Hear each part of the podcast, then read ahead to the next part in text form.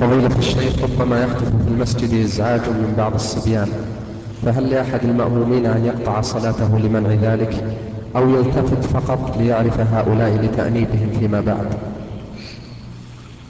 أولا يجب على ولاة أمر هؤلاء الصبيان أن يتقوا الله عز وجل وأن لا يمكنوا صبيانهم من الحضور ما داموا عابثين يلعبون.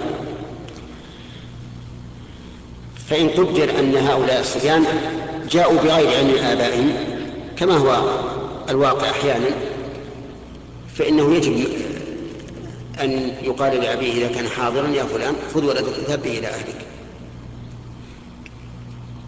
فإن عجزنا وعجزنا عن دفع أداهم إلا بإخراجهم من المسجد أخرجناهم أما قطع الصلاة من أجل ذلك فلا يجوز لأن الإنسان إذا دخل في فرض وجب عليه إتمامه. وإزعاج هؤلاء الصبيان لا يؤدي إلى إفساد صلاة الآخرين.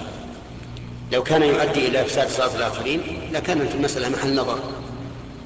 لكنه لا يؤدي إلى إفساد صلاة الآخرين فليصبروا حتى تنتهي الصلاة ثم يعرف هؤلاء الصبيان ويتصلوا بآبائهم الالتفات للحاجة لا بأس. الالتفات للحاجة لا بأس لكن يكون التفات في الوجه فقط لا في الجسم كله.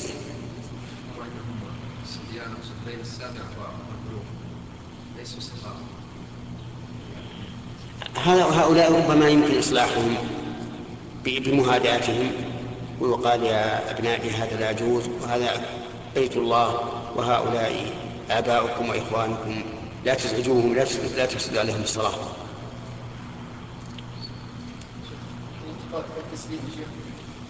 لا سؤال واحد. التفات بالوجه فقط. لا التسليم يلتفت على الجسم بعض الشيء لأنه ما يرى الخلق إلا بالتفات بعض الجسم. نعم.